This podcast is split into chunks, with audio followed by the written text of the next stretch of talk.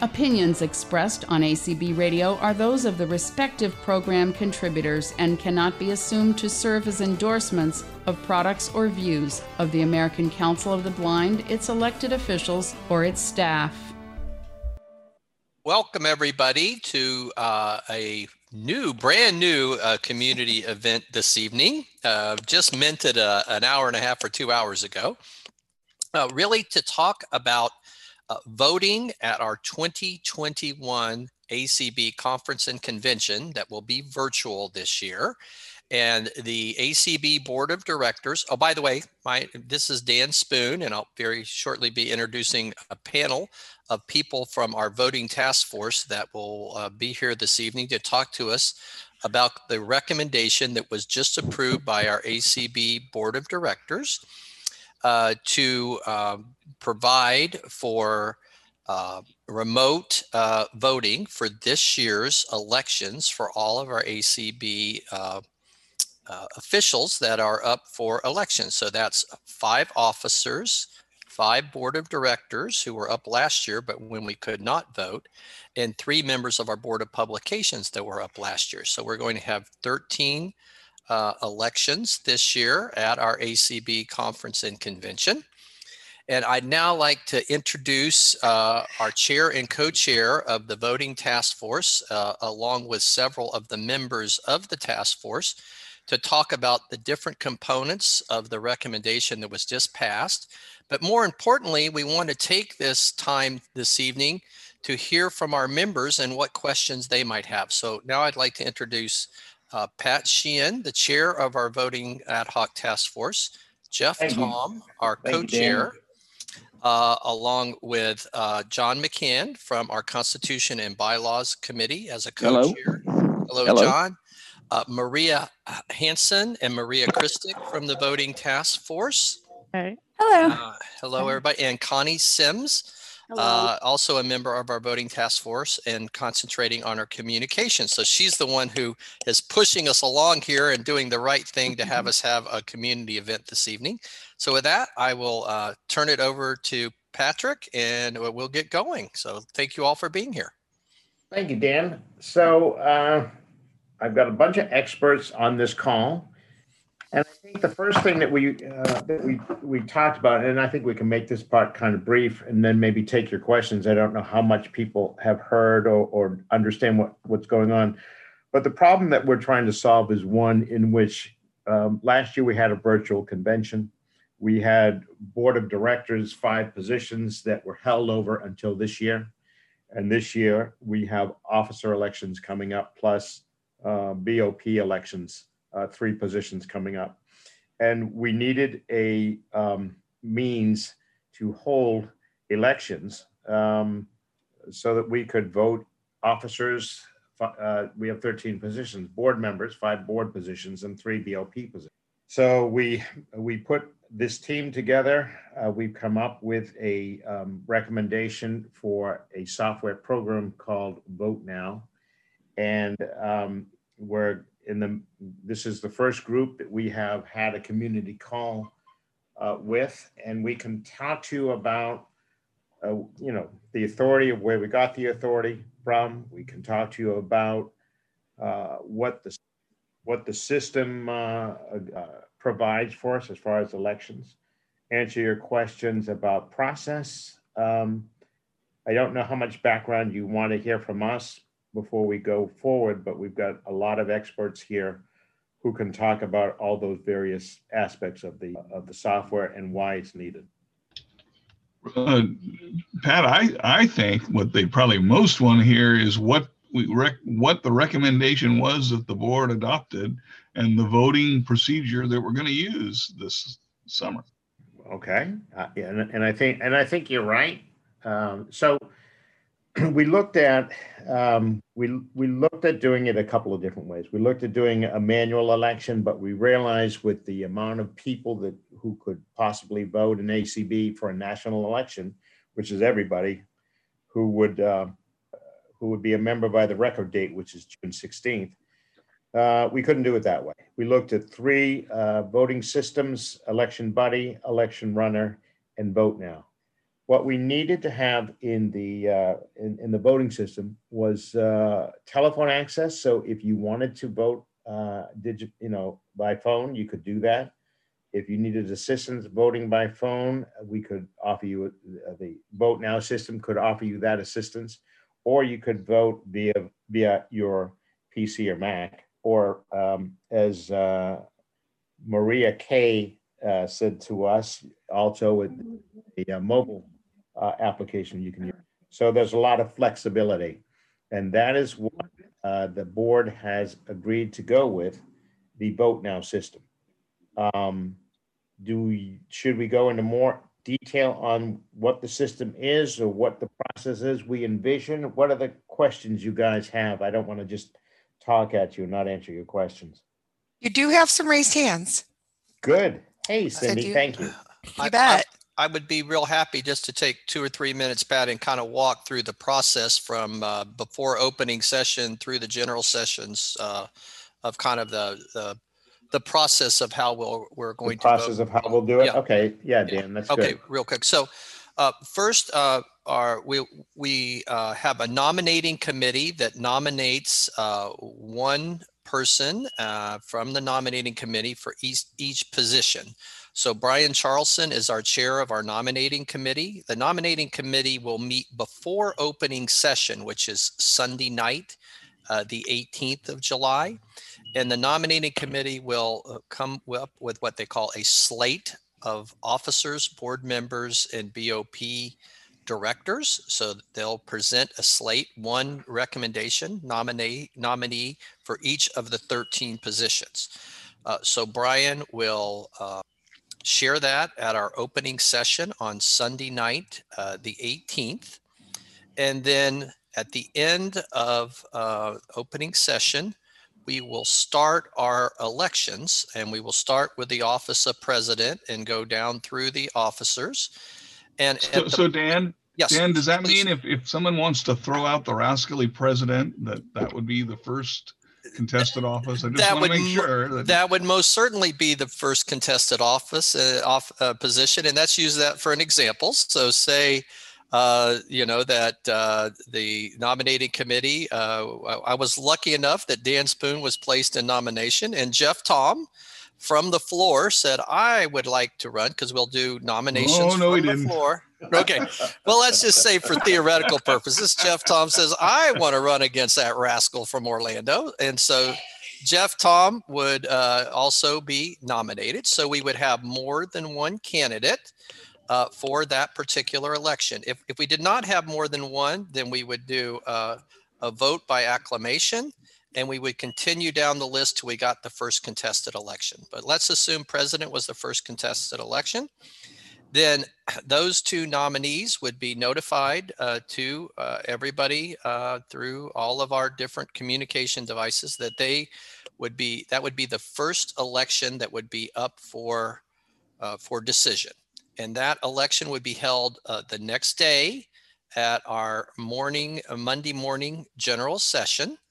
So the two candidates, in this case, Dan and Jeff, would have each five minutes for their speakers to speak on behalf of their candidate. This would happen in the business portion of the general session the next morning. And then uh, after that, we would start the roll call vote, uh, which would be each of our delegate representatives for each of our 67 affiliates would vote for their roll call selection. And while that was uh, beginning, we would then open up the vote now ballot box. Everybody will receive a code uh, where they can vote either electronically or through the phone, a special unique code that's distributed by Vote Now for each uh, member who's in good standing as of June 16th, the record date, uh, as an active member. Uh, and so they would have the ability to either vote electronically through their PC or their mobile phone, or to vote uh, through a phone system, a phone keypad where you could vote one, two, or three, or uh, through uh, some assistance if you need some live assistance to help you cast your ballot. Vote Now would offer that. The election would stay open for two hours. At the end of the two hours, our ACB uh, voting team, uh, which is uh, headed by Nancy Marks Becker, our Chief Financial Officer, will tally the roll call votes and the vote now votes and announce the winner of the election. And then on Monday, before we close general session, we will go through the candidates till we get to the next contested election.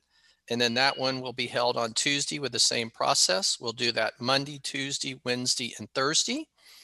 And then on Friday, which will really be election day, we will handle any other elections that we do not get through on the Monday through Thursday general sessions. And we'll continue to do those, do those elections until we get through all of our uh, open positions on Friday. Uh, and that will be kind of our, our overall process. Very similar to what we have right now. Very trying to follow as much as we can what we do right now and everybody is used to and accustomed to uh, participating in. So should we hear some hands? What do you Yeah, think? Yeah. let's, let's hear some hands. Well, all right. The first person happens to be uh, your nominating committee chair. So go ahead, Brian. You need a new- Sorry, the phone, the phone was not behaving itself. That's okay. Uh, You did, you made it. So I, uh, Brian is also a member of our task force. So welcome, Brian. Yes. Thank you, thank you. So a couple of quick things I want to make clear to those listening this evening is that we will be asking all affiliates to let us know who their representative is to the nominating committee.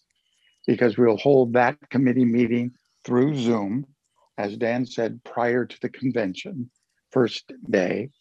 We will um, need to know those names and the context so that we can send out the invitation to that Zoom meeting to the appropriate people. As is always the case, that is a closed meeting. That means only those who represent those affiliates are allowed in the meeting. So after a roll call is taken within the Zoom room, we will close the Zoom room and it will remain closed for all of our deliberations. We would ask anybody who's considering running for office, be very careful to make sure that they have at least one person go, that is going to be on this committee present at that meeting so that their name can be brought up in the meeting. Very much like on the floor, each candidate will have a couple of minutes for speakers to speak on their behalf before we take a vote of those present. Each affiliate gets one vote in the nominating committee. We'll take that result and we'll announce it uh, during the opening session of the convention. And we will be monitoring through the convention the whole process of nominations from the floor. It's very, very important that people in this unique set of circumstances don't get overly excited and start nominating people without talking to the person they're nominating. So it, that can very easily happen when we're not sitting next to one another and didn't have lunch with one another the day before. Think ahead in order to make sure that all your T's are crossed and your I's are dotted. That also um, applies to nominations from the floor. You always want to make sure the person you nominate. wants- Absolutely. Whether it's whether it's through the committee process or from the floor, we only accept nominations from people who've agreed in advance that they are willing to accept that nomination. Uh, and because we have 13 elections to get through, it's important that those nominated know the names of the individuals who are going to speak on their behalf prior to being called upon to announce those names. And that those individuals also have agreed.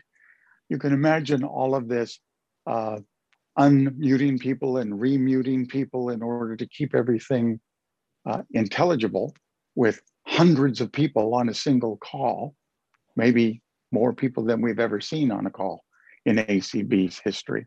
It's very important that we all respect the time and efforts of others by being prepared.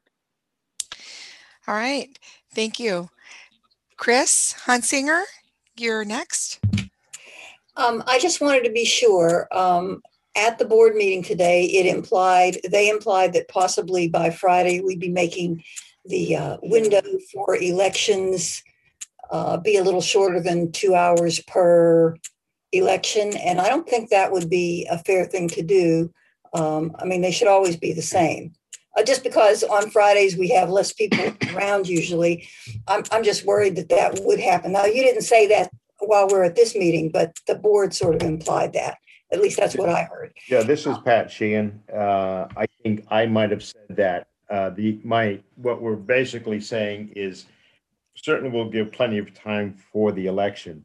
What we're thinking is the process of, of casting the ballots, whether it's over the computer or uh, via the phone by the individual, should be shorter on Friday because it should be less confusion. We'll be on election number six or seven or eight or something like that. Should be shorter, but you can't, you, you can't, you, But we're the not only way gonna you can rush. tell, the only, yeah, the only way you could tell would be to count the number of votes that came in. Right. And, and, and, you know, that's, that doesn't work. Uh, the Right. other thing I wanted to be sure about is, um, that affiliates will get some guidance on how, because we're not anywhere close to each other or anything like that, how to, um, poll their members to give their affiliate votes for the roll call. Um, and I'm not saying to tell people how to do it, but give them an idea of what, what the, you know, you're gonna, somebody's gonna need a list of some sort, and, so- uh, you know, and a phone, some way to deal with this, because you know, we only used to check with the people that were at the convention. And if the whole, if um, this is telling us that the uh, DC rules are saying that everybody gets the right to vote, then all the members of the affiliate also have the right to um, Yeah, tell them what. So, so we need to be sure that they all know. Yeah, and we are going to, following the dele- Yeah, go ahead, right, and we are going to reach out and, and have a, uh, uh, this, this group will also reach out and have a meeting with the affiliate presidents. So I think that's some good Absolutely. I was conversation to thinking that. have during those Mhm. calls. That's a, And- that's a and we very good had- point. we had a little conversation about the delegate vote and I believe it was Ray who suggested that we use a system similar to what we've been doing with the roll call, and that is to, you know, mention about three or four affiliates ahead of the one that was currently going to vote. So we could try to move that a little faster. It's going to take a little bit of time, but we can try to move it along as best we can. And people having gotten very much more used to Zoom than they ever were, I think it's not going to be as difficult as it would have been six months ago or even three months ago. You know, Uh, Janelle, Um, Thank you. I have two questions.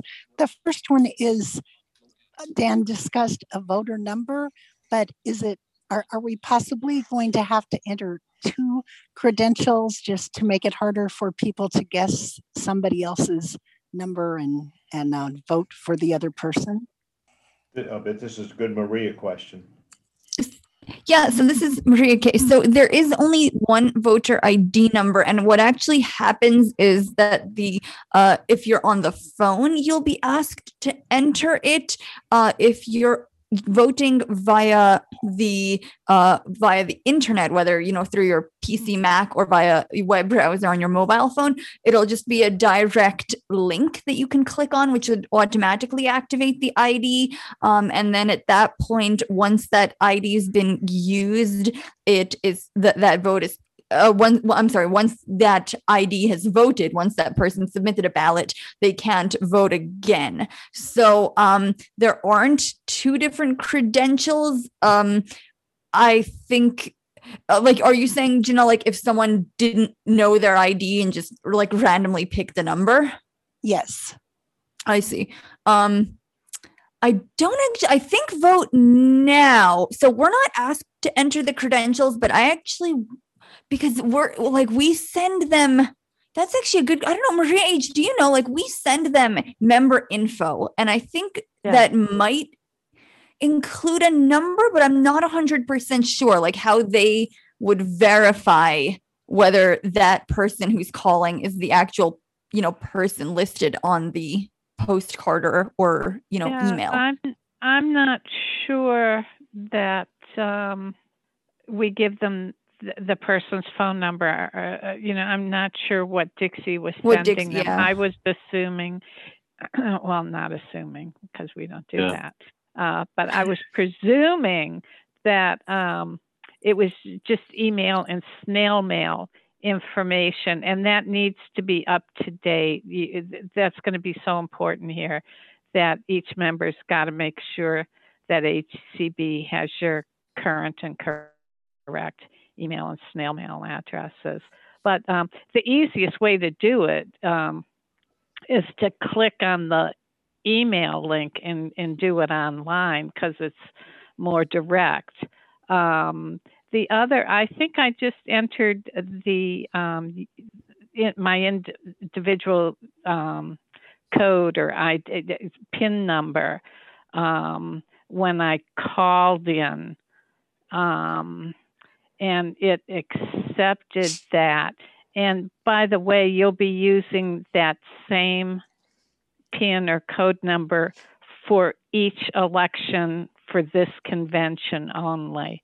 Um, Maria, isn't Did it, you- uh, either one of you, isn't it true that these numbers are generated randomly by vote Yes. now? Yes, it's yes, really exactly. impossible. It's hard to yeah, and it's like what is, is it like a six or an eight digit or something number? I forget. well, forget we had Something six, like but. I'm Six, sure yeah. it's going to be It's gonna be more bigger for for, for this one.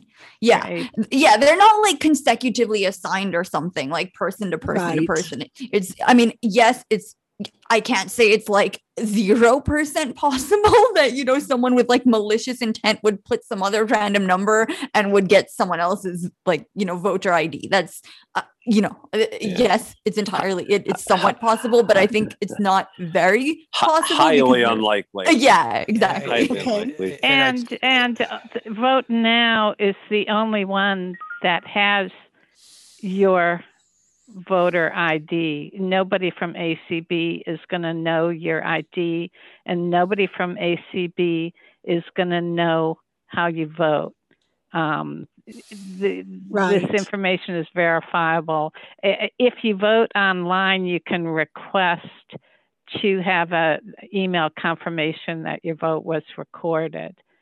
Um, Mhm. That's that's great, and that that that does address that question for me. And uh, the confidentiality is certainly important, but also just somebody not being able to maliciously, you know, vote three or four times if the numbers would have been consecutive, and not to take up too much time. But are we thinking to also use this voting system for other business, such as constitution and bylaws amendments or only for elections this year and put off everything else?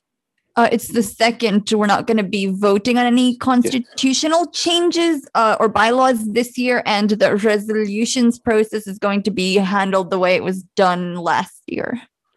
Yeah, but Janelle, uh, to your point, this is Ray Campbell. I my my technology was playing a little trick uh, Mhm. tricks on me, so I got a little late.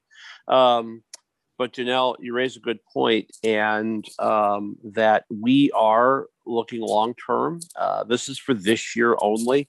We are looking long term that we're going to have to have something in place for this because we do we do expect that people are going to be wanting to participate and should want to participate virtually in our conventions going forward.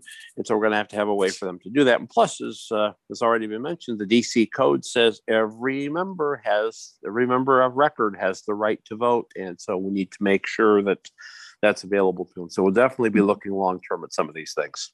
Yeah, and, and and just I'm sorry, just there there is you know precedent. Like I will say with other there are you know GDUI we mentioned because we use Vote Now, but like you know se- several of the special interest affiliates and such do electronic voting with both uh, board positions and constitute uh, governing document amendments. So, um, but again, that's something that's definitely going to be looked at as as Ray said going forward, but not this particular year. It's only going to be the officers and board members and BOP. Okay. And just for a point of reference, we do have nine hands raised, so we do have quite a few. Jean, you can unmute. Um, I actually just lowered my hand because Janelle's second question was my question. So it's already been Beautiful. answered. All right, Thank thank you. you. Donna, Hello. So I have uh, two quick questions. So, what do you have in place that will keep each uh, election day, you know, each day that we do election, what's in place to keep it from taking over the whole general session? And what percentage of our budget is taken up by purchasing this? Uh, Well, I can take one of them. So the projected cost that we expect or the the board approved was fifteen to twenty thousand. And what was our budget? One point something One million? million two or something? Uh, or- One, Yeah. one million So- eight, one million eight. What yeah. is that, like less than one percent, something? Yeah, Um, Yes. Where, Yeah. the, the problem that we have is that because we, we didn't hold elections last year and we have officers up for election this year. If we don't hold elections this year, we won't have anybody run ACB next year. Yep. We, we'll have to Well, I- for everybody. yeah. Yeah, yeah. Well, let me let me try to take the first piece of that. Um, you know, we know Donna that this is going to take the first election is definitely, especially the roll call piece of it, is going to take some time. Uh, we're going to ask people to be a little patient with us as we uh, work through that. Um, you know, you, the the time that you have for your balloting on Vote Now is, you know, it's going to be constant, whatever it's uh, two hours, whatever it is it's going to be um, a constant thing. Um, but um, we certainly, um, you know, I, I, you know, the first roll call we have to do is probably going to be a little rough. Uh, but I think as we get used to it and get better at it throughout the week uh, on Zoom, we'll do that. But you know what? The affiliate roll call at the uh, conventions takes time. How many times have we seen where people are at microphones and we can't get them working and all that good stuff? So uh, Right. we're not, we're certainly not going to let it take over the general session as much as we can Eh, help it. And we have done a couple of things from the convention program committee. We already have uh, approval that we extended general session a half hour for this year. So it will start at 10:30 and go through 2 Eastern time. So we allowed an extra half hour to make sure we, you know, gave some time of not getting too early for the West Coast, but allowing uh, some more time to do business. So the thought is again that we would we would start the each each morning session. We would uh, you know have our our pledge and our our sponsors. You know just a few uh, minor business items there, and then we would get right into hearing our speeches, then doing the roll call vote. We still have some technology questions that we're asking our Zoom team.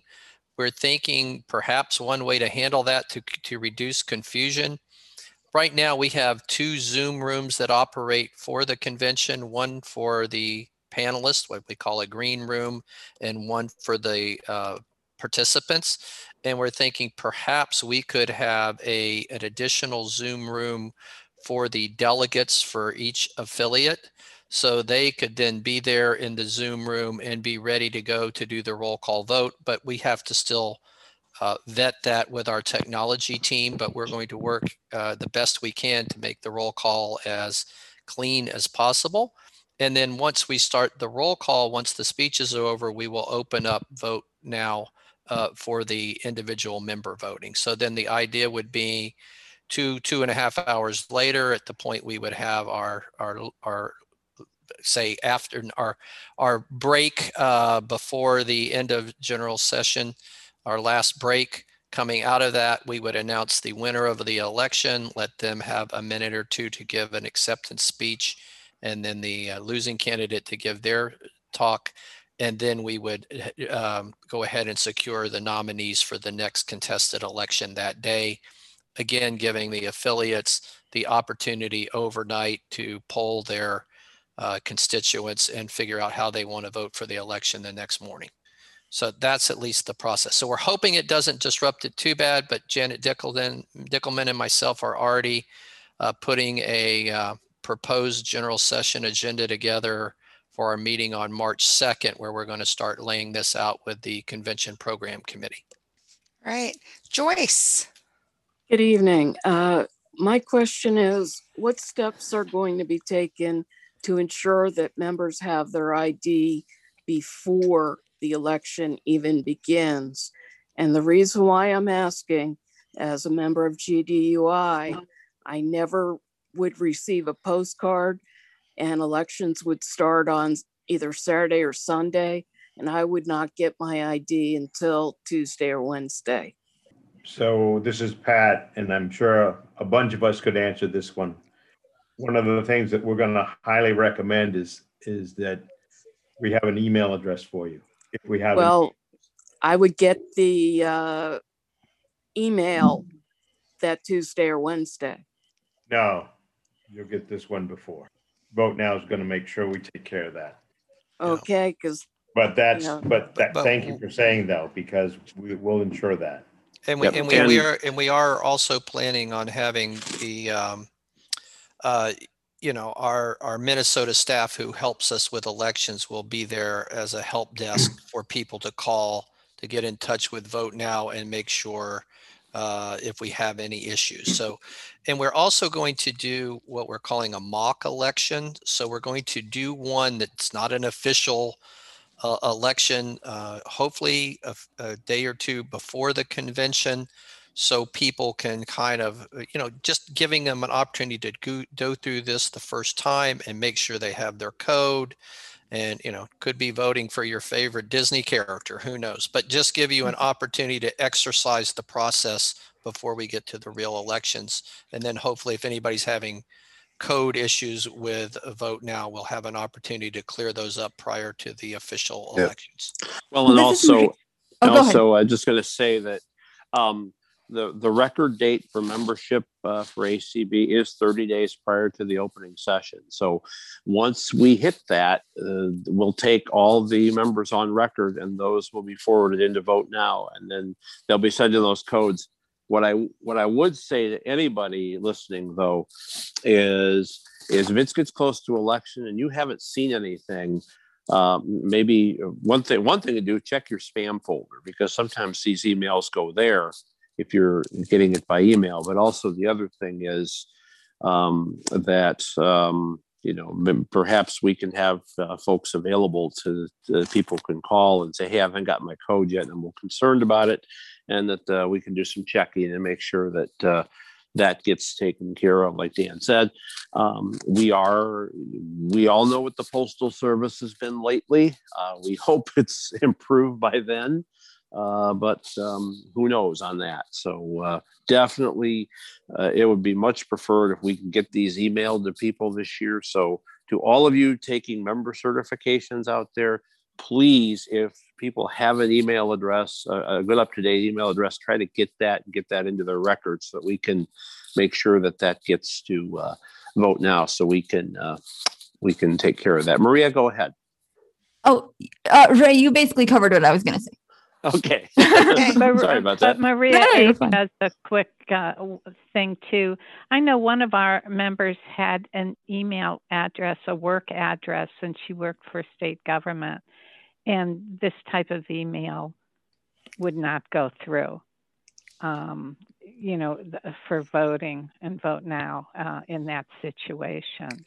Um, so, but email, i- if it is the best way, I, I think, to secure a, a timely information, especially with, as Ray said, how the, how the mails are working. So I I just want to say that, you know, I'm really glad that people are raising their concerns because, you know, we're in a, in a situation where we don't really have a more viable alternative than, than what Vote Now is presenting to us. We think that it's going to work pretty well, but the more we can safeguard uh, the system, the better job it will do. So don't be afraid to, you know, try to hold our feet to the fire and warn us about potential flaws because, you know, I foresee, you know, we're at a point probably of no return in the future, as I think most of us on this um, Zoom call would agree, is going to include um, remote voting. So let's hope that we can work it right this time, and then in the future, vote now or something similar will be what we can go with. Uh, one more thing from Maria H. Uh, working with Vote Now in the past and, and the postcards that would be sent out, the snail mail. Um, I would insist that they send them out earlier for our group than they would say for some other organization, you know, where the, members pretty much were cited, and explain to them that some people relied on readers and they didn't have daily access. um, maybe weekly, to, so to try to get those out early. And the inclination of Vote Now um, had been to send them out closer to the opening of um, election because they felt that people would lose the codes, et cetera. So, um, but here, you know, they'll have the information 30 days ahead. So, um, you know, I, I think optimally the postcards should be received uh, at least a, a week ahead of time, but email I think is going to be the best. Okay, Greg. Hey, just for the record, Jeff Thom's my favorite Disney character. But um, my question is um, um, with the affiliate roll call vote. I understand that you may or are working on setting up a Zoom separate for the affiliates to have reps there. What are you suggesting to those affiliates to get their vote in get their vote in timely manner to those reps so that they can be counted. How are they're going to work that? Hey, Greg. I'll, hey, hey, Greg Hollins. Uh, I'll take that one. As we talked about earlier, uh, Greg, it, it, that really is up to you as an affiliate how you want to handle that. Now, that's why we're going to have some conversations with presidents because we do know and that affiliates like you know like to poll each other and you know get that affiliate vote. Um, what I would what I what I think I would what I, one of there's several options that you can use. Um, one might be to have your your delegates um, have them have your, your members if they want to share their you know want their vote you know want to to to text you or whatever with their votes or call you or something like that. Um, the, the nice thing about this is that other than Friday, you're going to have some time to get that information. So you're going to know, for example, let's say Dan and Jeff run for president. You're going to know who Dan, that Dan and Jeff are running for president. So you'll have some time to collect those affiliate votes and figure out how you want to divide your affiliate vote. And the same with the other elections down through the week. Um, now, Friday, you won't have uh, as much of an opportunity to do that if we have to do multiple elections. And so um, that's um, the kind of thing. But we, but what we hope will happen by then, and we're going on a little bit of hope here, is that the system will be a little bit better and that you'll be a little used to doing it.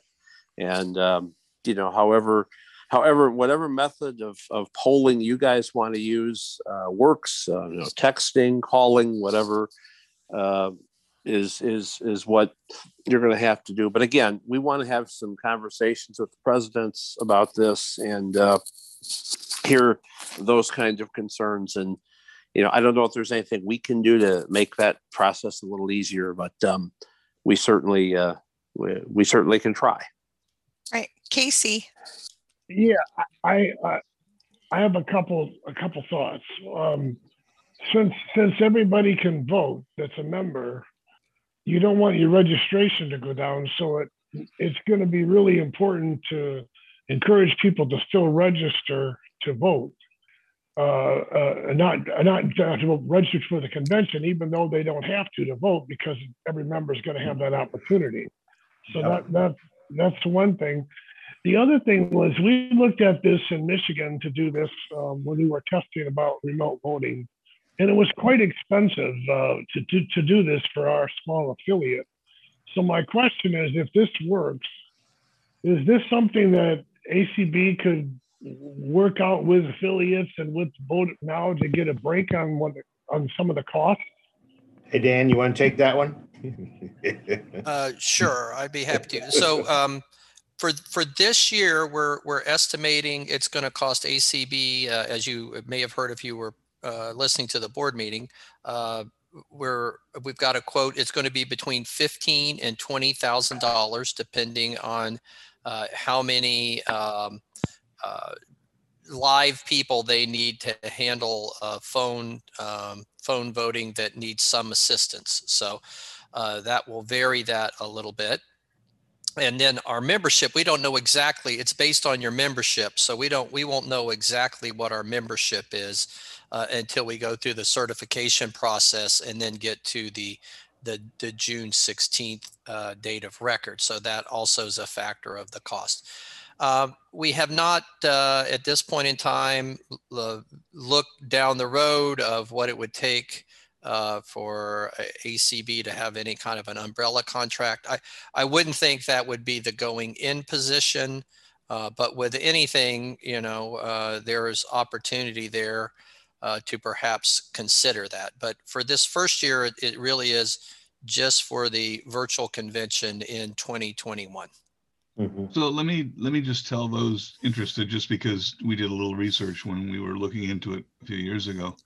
Um, there's sort of a two prongs of this in terms of the pricing structure.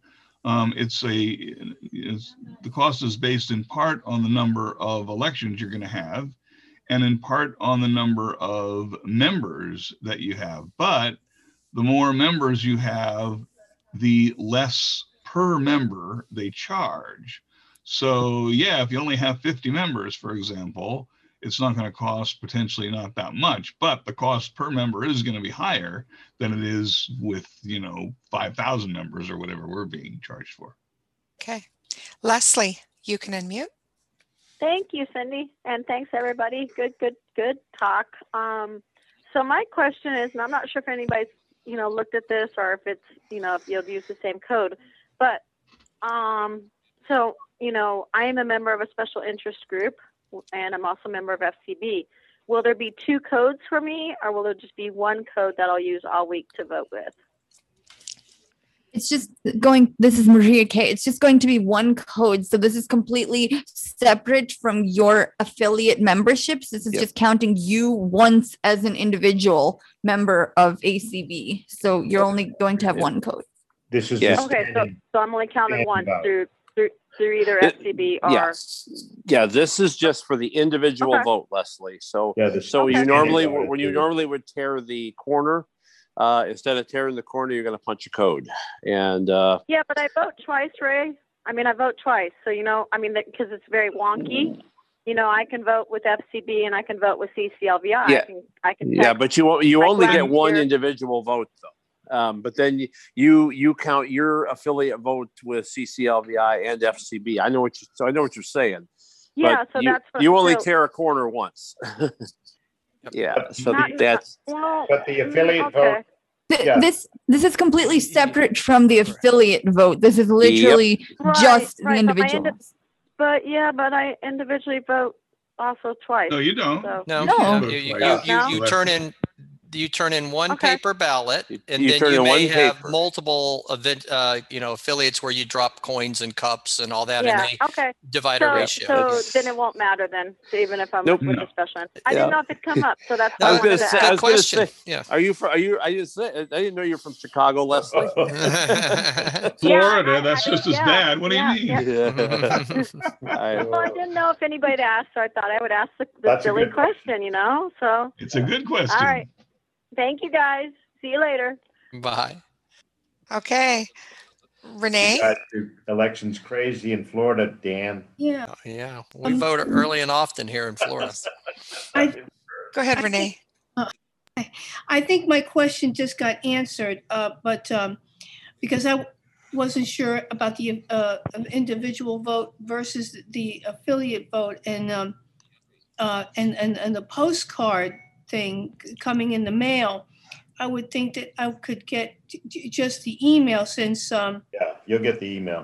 r- rather than just a po, I mean, if I'm looking for a postcard in the mail, um, I, I, that part, that part, uh, I, I don't, I don't, I don't understand how. If there's no if we have Yeah. Uh, I'm sorry. They're voting on the SSA computer though, Renee.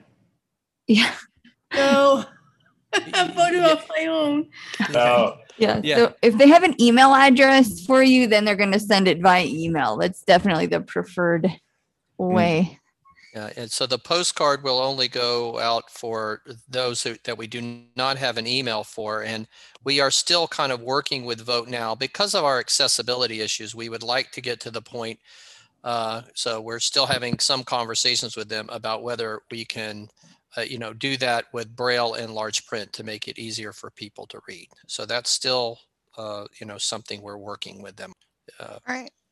Brian, So those who are affiliate presidents understand that it will feel more unusual or difficult or need a little bit more invention on your part to deal with collecting up the opinions of your membership prior to your delegate casting your affiliate vote. Some of our states, literally at the convention, will walk up and down the aisles and, and count heads to decide how they're going to split their vote at the moment that the roll call is started for affiliate voting. Others uh, have uh, caucuses where they vote in advance of a of an election how they want their delegate to cast their vote. And yet others say, well, we elected that person to be our delegate, let them make a decision based on their best judgment. The national did not want to tell affiliates which of those methods they need to do for the benefit of the national organization logistics. So, in giving you that freedom, it also gives you, if you will, that burden to work out a method. Absolutely, it's true that since we're going to take any contested election and do it the next day up until Friday, that gives you overnight to work that out. And I would encourage you to start working that out now, how you're going to go about doing that. Come Friday, you should have a plan B because there won't be that overnight time to poll your membership. So keep that in mind as we get to Thursday night. You might want to poll your membership on more than one race that you expect to be up the following day. And when we give the credentials committee, pardon me, credentials, the nominating committee's report, we will be telling you in advance the entire slate from the nominating committees. And we'll be reminding you throughout the week what's coming up to give you as much prior notice as possible for you to be able to do that polling uh, according to your individual affiliate method. If I could jump in here, no, Mm-hmm. if I can be heard. Yes, we can hear you. Yeah, okay, great. Uh, I will say this from the standpoint of an affiliate president. Uh, I think one thing, and it just occurred to me, uh, this might be a very workable strategy uh, if you have access to a free conference call or some such number, Free Conference Pro. You could publicize that to your membership. And of, of course, you're going to be muted until you're called upon to cast your vote. So you really couldn't be conducting an effective uh, multi-way phone conversation on your cell phone from the floor of a convention while things are going on. But from an office, if you're sitting at home and your computer is mute, you know, uh, is on mute, you can have that conversation. Uh, invite the people, uh, hopefully make it a broad announcement, and them that are sufficiently interested in voting and want to be part of a caucus can can basically be caucused you know seconds before the the time comes to uh, cast the vote John, we have one call now that we use to uh, connect with all of our members in Maryland, and they have a polling feature, so that might be useful. oh really can you Yeah. back channel me on that There you go. Yeah, I can, I can give you the number, sure. Yeah. Yeah, it works very nicely for announcements, but I think the polling feature might, might work. Okay, yeah that might be awesome yeah, okay. All right. Janine, Hey. we can hear you. Okay, cool. Thanks, Cindy. Um, so uh, my favorite Disney character is Figment, by the way. So I want to throw that into the pot. Um, and Leslie asked my question. I just uh, thanks a lot, Leslie Spoone. um, because I was on a call with um seven members, and they all said, "Go jump on there and ask that question," because we um some of us are involved in multiple things like next gen and performing arts and Florida. Well, I'm in Florida, not everybody is, but so we only get one vote, right? That to clarify that one vote, we can't vote four times if we're in four different groups. Yeah, I think let, let me let me kind of explain this a little bit because some of our newer members may not really understand the voting structure of ACB. So let me just try to explain that just real quick. So there's two parts to a vote um, uh, for what's called a record vote. So this is like when we do an election, it's always a record vote. There's also a voice vote, but I won't go there. Okay, so there's two parts of the vote. There's the individual vote, and that's where you cast one vote, one ballot. You you decide who you're going to vote for in one election. That's the individual vote. So you only get one of those. Then there is the affiliate vote. And so each affiliate gets one vote for every 25 members or major fraction thereof. So let's just use an example. If you're next gen, if you're next gen, for example, and you have 13 members, you get one vote. If you had uh, 38 members, you'd get two votes, and so on and so forth up the line. So, so be so so your affiliate gets the, the, these votes, one vote for every 25 members or major fraction. And so the affiliate is going to, there's going to be the roll call. And what's going to happen, so after the, so when the individual votes going on, there'll be this roll call we're talking about. So they're going to call ACB Next Generation. How do you vote? And ACB Next Generation is going to say, or they say, you have three votes. So they're going to say, we vote one for Ray Campbell and two for Mickey Mouse, whatever it might be. Um, the way that the affiliate decides how to apportion those votes that they have as affiliates, that's really up to them how they want to do it. A lot of affiliates poll their members. Uh, so you you have to decide how you're going to do that. So the, th- the point I want to make is the the voting the voting in ACB is of two parts. Now, if you're in multiple affiliates, that means your your vote is counted as part of the affiliate vote for your state it might be counted as part of the affiliate vote for next gen. It might be counted as part of for bits, whatever affiliates you're in. Um, but the individual vote is only one, and then the affiliates, because you're in multiple affiliates, you are part of the voting strength of all of those affiliates. It's wonky, but it's the it's the wonderful thing about ACB, and it's been that way for Ray, sixty some odd years. Sentence, the one sentence is just to be clear. You your vote is counted but you don't cast it. Only the delegate casts the vote. Exactly. He, so the de- he or she may include you in that count. He ask you how you are want to vote but it's the delegate that casts the vote. Exactly. That's thanks jeff. And so so what they might do janine is say next gen might come to you and say hey janine how do you want how are you planning to vote for this race? And you say oh, i'm voting for mickey mouse. I can't stand that ray campbell. I'm going to vote for mickey mouse. And so then they'll say okay we and so then they'll take their votes. They'll they'll poll everybody like uh, you know asking you asking whoever. And then as jeff said they'll they'll the delegate will take that information and then they'll apportion their affiliate votes accordingly. So you're counted but you don't cast it your your your, your portion. And, and I know I that's think, clear as mud, but yeah. All right. I, I, and I wanted to add one more thing there, and, and I don't, and I and I and I only point that out because uh, if it's not obvious to people, it's going to become obvious by the time we vote uh, at this year's convention. Is uh, again for historical purposes. Usually, we do elections on the last day of the convention, and many times, uh, most times, a lot of our members have left the convention by then.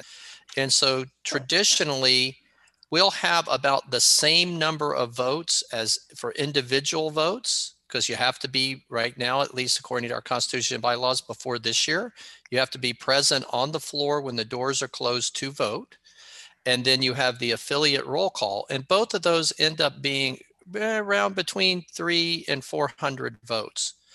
This year, uh, I really expect we're going to have well over a thousand members participating in our voting process, could be over 2,000 members. And so I think what we're going to find out is the individual member vote will be 80% of the total votes cast as opposed to 50%. So, what is going to happen by going to virtual elections uh, and having every individual who's a member have an opportunity to vote?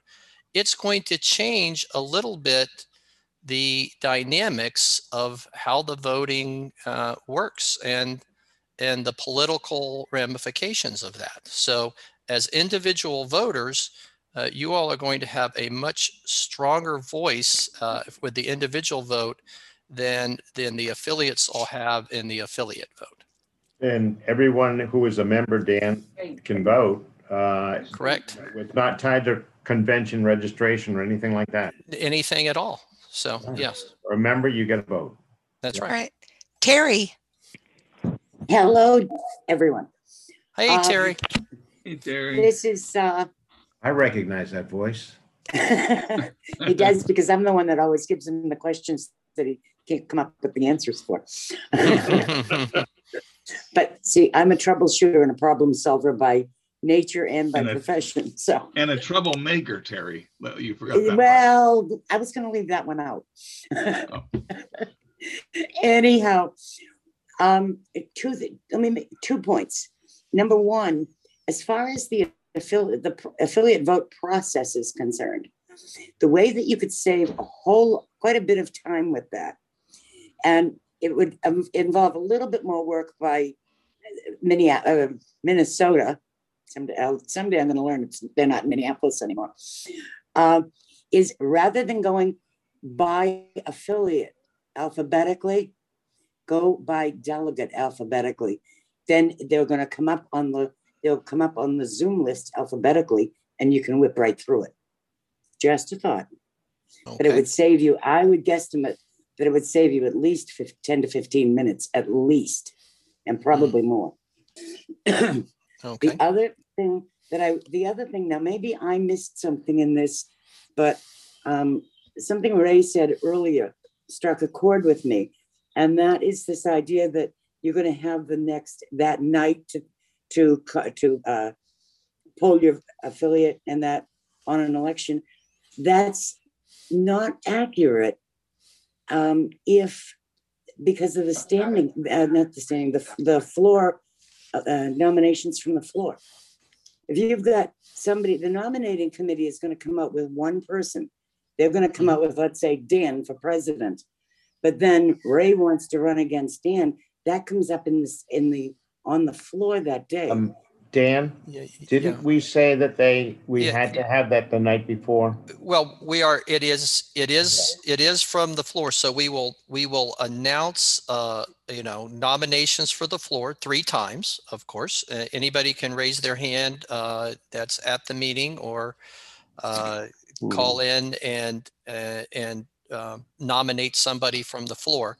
But we're going for the, for the early elections at the beginning of the week, we're going to do that at the end of opening session or at the end of, say, Monday's session before Tuesday. So we will have nominations from the floor. Then those candidates will be identified and then their speeches will be the next morning. But we are allowing nominations from the floor for the, for the, for the next Yep. contested election. Okay, so that sounds, that sounds good for probably the majority of them.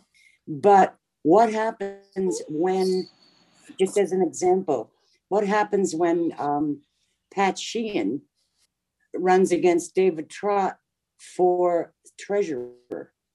That opens up that, that board position. Right. And, And and we. that may happen on Friday. Sure. And we, we're going to, Friday's going to have to be a little bit different. And so again, on Friday, that's why it was so important for us of how quickly Vote Now could set up the next election. But for the Yeah. votes on Friday, we'll have nominations from the floor. Uh, we will have, you know, however many we have, if it's a contested election. Uh, then they will uh, start their speeches. As soon as they start their speeches, Vote Now can start uh, you know, taking their 20 to 30 minutes to get the next ballot ready to go. We'll do the speeches, then we'll do the roll call, and then we'll open it up for the vote.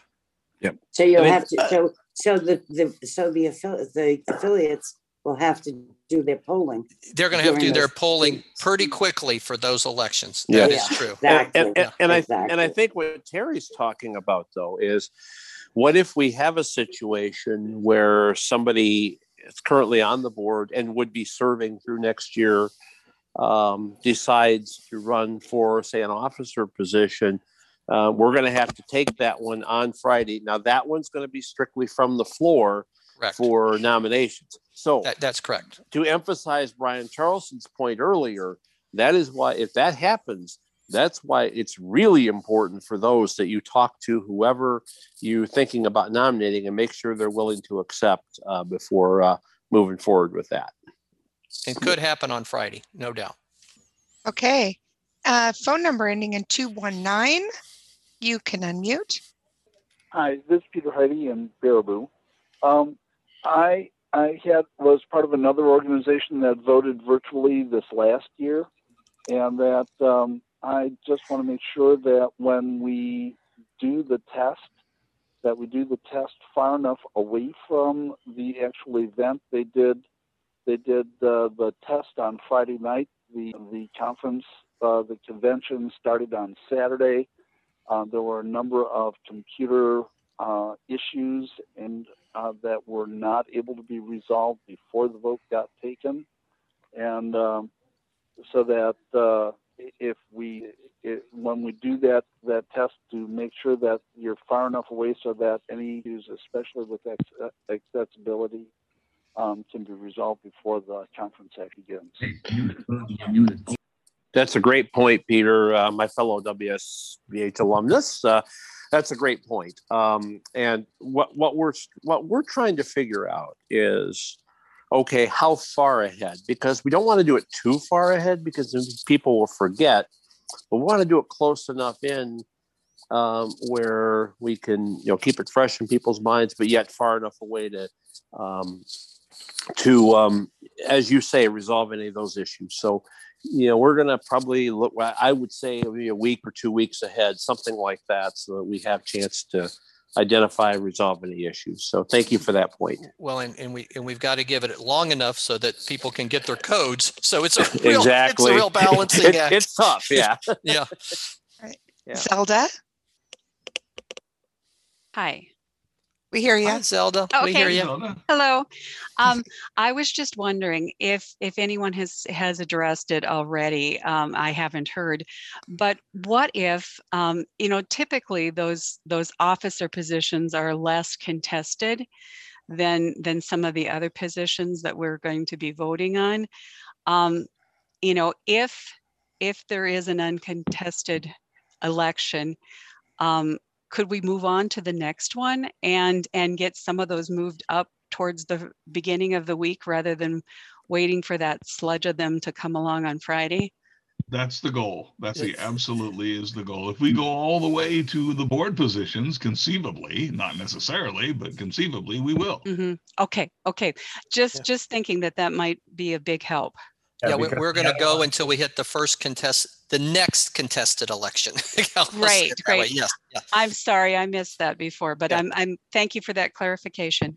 Oh, no problem. Good, good question. And that, that, and we would be voting, accepting that person by acclamation. That's correct. What we'll have in the standing rules. Right, Jean. Am I here? Yes, you are. You're are. here. Hey, Gene. Um, this is for John McCann especially, but it dawned on me when you were talking about the Constitution that our Constitution doesn't really allow for any of this. I don't think. So, um, so how are we justifying it? Are we just simply agreeing to, to, um, you know, follow the Constitution at this point? Well, if I was understood to say that, that's an incorrect understanding. Um, I- there's nothing in the Constitution that prevents it. The only thing that's at variance with the Constitution, and it's the bylaw section, okay, is the, the bylaws require a paper ballot. And there's no way to do paper in a virtual, you know, in a virtual environment. But that is the only way and the only um, e- extent to which what we're adopting here is in contravention of the Constitution. Yeah. Uh, and we're taking care of that. that rule. Say again? Oh, that was the background noise. Oh, sorry. Um, uh, we're, we're addressing that with a standing rule for the convention. Um, I think that the spirit of the Constitution is fully honored. Uh, and I don't think that there's been any, there's certainly been no violation of any of our core principles as enshrined in the Constitution or bylaws. But the mechanics, to the extent that the bylaws, you know, got into mechanics, you know, that it should be a paper ballot. Well, what else would it be if you were doing something live? Um, you know, that's that's the only variance from the bylaw requirements. or for And- any, any requirements Well, in a and- governing document, okay. I haven't actually looked at our constitution lately, And- but I I thought I and- remembered that there was a whole section on voting, so. I Dean, just- we, we, we did look at that and um, we went, in you fact, a whole group of us that went extensively fine tooth comb through that. Yeah, And that had, but I was Curious myself. the first, that was absolutely the first thing we were very concerned about. Well, the first thing we were concerned about, which I think maybe got mentioned earlier, was the DC code. Uh, would it allow us even to do this? And uh, once we got past that, then we, we actually looked at uh, I mean, if you look at our constitution, it's the nuance or the inference is that it has to be in a physical convention. If you read it the way it's written, you, you could infer that. However, if you look fine tooth comb wise, uh, what we're doing is allowed. And so uh, that's, you know, we, we wouldn't have done any of this if we didn't think that we could do it uh, constitutionally. And I can tell you that our, the chair of our Constitution and Bylaws Committee, uh, John Huffman, was a part of this so that he was aware of what we were looking at and and uh, making sure. And that's why we're going to, as John said, we're going to suspend that that that bylaw so that we can uh, get rid of the paper ballot for this year only. And Yep. Maria H. Go ahead. here. Um, the DC code also has a provision right now that um, when there's a declared health emergency, notwithstanding what your bylaws, articles or um, corporation, whatever say, you can hold um, a convention uh, you know, so, so say your bylaws say there has to be a physical convention, declared uh, pandemic here. Um, you can hold it virtually, electronically, and it has all these provisos so long as X, Y, and Z. And one of those is voting. And um, it allows for this, uh, you know, un- under this situation. Right. Now, Renee? what's of more Oh, interest sorry. is next year because we may not be able to have any remote voting. Um, even if we have a um, physical convention, uh, we can't have a hy- we can't we may not necessarily be able to have hybrid voting because our constitution won't Right, that's- that's. I don't it. think hybrid voting is going to be an option until Schaumburg because we have to clear the path by the appropriate constitutional amendments rather than relying on an emergency declaration, which will have passed, and the doctrine of superseding, you know, statute superseding bylaws. I think uh, that we are definitely looking at having to make the Constitution pay, pave the way constitutionally in 2022. Um, which means the 2022 convention will look like all other conventions, but Schaumburg is the earliest date on which I see us going to a hybrid system, which incorporates what people have been clamoring for for years, and that is the, the you know, irrespective of the holding of a in-person convention, traditional convention, that the franchise would be extended to those not physically present at that setting. I agree with you. Renee? Yeah, yeah, um, I was gonna bring up the, the point of, uh, of, of, of an amendment, and I'm glad to see that that was um, gonna be implemented. I'm sorry that it has to wait until Schaumburg to be implemented um, into the, uh, into the bylaws. Um, I would think it would be a very simple amendment to add so that we wouldn't have that situation going forward. Uh, the other thing I was gonna ask is about um, the nominating committee. Is there going to be a, a, a- breakout room so that, um, uh, uh, lack of a better, uh, uh, word that I can use, a breakout room, in other words, a separate Zoom room for them, uh, to meet, and when is that gonna be taking, uh, taking place? Probably a couple days before convention starts. So if you're thinking convention starts on what, Sunday, Dan? Maybe Friday. So I'm not in charge of Brian's schedule, but, And, uh, and- but you're right, though. It also would be a separate Zoom room. Yeah, they, they'd probably likely get a separate, uh, special link. Yeah, You uh, know, it's- for that. I, I would think so. And, and uh, we- we'll leave that up to Brian and the nominating committee. But my thoughts are maybe Saturday or Sunday before we would get to the opening session on Sunday evening. So sometimes you don't want to do it, you know, necessarily c- totally outside of when we're getting together, but do it ahead of uh, when the actual first session starts, which is opening night on the uh, Sunday, then the 18th. And remember, constitutional amendments are what, two, need a two-thirds vote to change the constitution? Correct. Correct. All right, uh, Peter. Hi, um, I was going to say that that I'm part of the Evangelical Lutheran Church in America, which is organiz- other ma- major organization I belong to.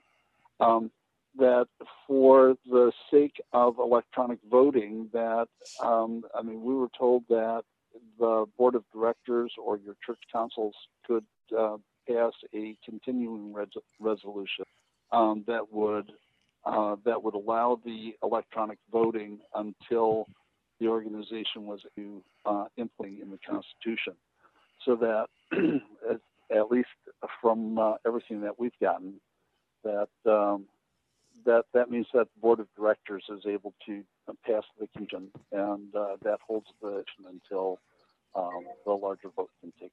Maybe your state allows that, but in the DC code, there's no provision like that. And we have to go by the DC code because that's where we are chartered. All right, we don't have any more raised hands, gentlemen and ladies. So uh, if you want to, and it's, we've got about, well, 10 minutes, 15 minutes. I need to get out of here. So 10 minutes. Well, uh, I would like maybe um, Pat, if Pat could call on Connie Sims, who's kind of leading up our communications efforts, perhaps she could share with the group kind of upcoming uh, communications activities. Yeah, Connie, can you let us know what, uh, what we're going to be up to uh, over the next month, month and a half? What do our communication channels look like? Yeah, um, so we want to get everything out soon and we want to communicate it as much as we can. So um, we started with the board approving it today and then the call tonight. And then this weekend with the president meetings and the legislative meetings, um, probably Pat and Dan or maybe someone other will be interviewed with Tony and Debbie Hazelton on the Connection Show maybe once or twice or whatever they want to do. And then um, we are going to have our first hump day call is on for the presidents is on March 3rd. So we're inviting Dan and Pat to um, come speak to the presidents and encourage them to work with their affiliates and ask more questions. So we'll see if we can get that all done in one session or if we'll have to have a couple times with the presidents. And then um, we want to keep going that week on the 5th with visibilities with Terry. And then if possible, and these dates are just kind of tentative, but this is kind of what we're hoping. Um, on Sunday, March 7th, um, with Sunday edition with Anthony. And then on Tuesday, March 9th, um, Tuesday edition with Paul. And then starting the week of March 7th, also, um, we want to start doing community calls. And we're going to have them on different days and different times of the day. Um, and everyone's going to be able to talk about the same talking points, kind of what we have now. So it'll be different presenters, some of the same, but we want to be able to have it all different times and days, try to help us get as many people um, reached. And then we don't want to leave out the BOP group. So we're asking their help with um, Debbie Cook Lewis and Kelly Gask and Katie Frederick. Um, we're hoping that Dan, um, giving Dan more work again, um, to write a little bit in his meeting, um, his message in the um, Braille Forum when he does his president. and then have an article or two in the Braille forums, and then dots and dashes, announcements on the ACB radio, and then Facebook or any other social media and on our website. So that's kind of our, our plan is and keep going forward.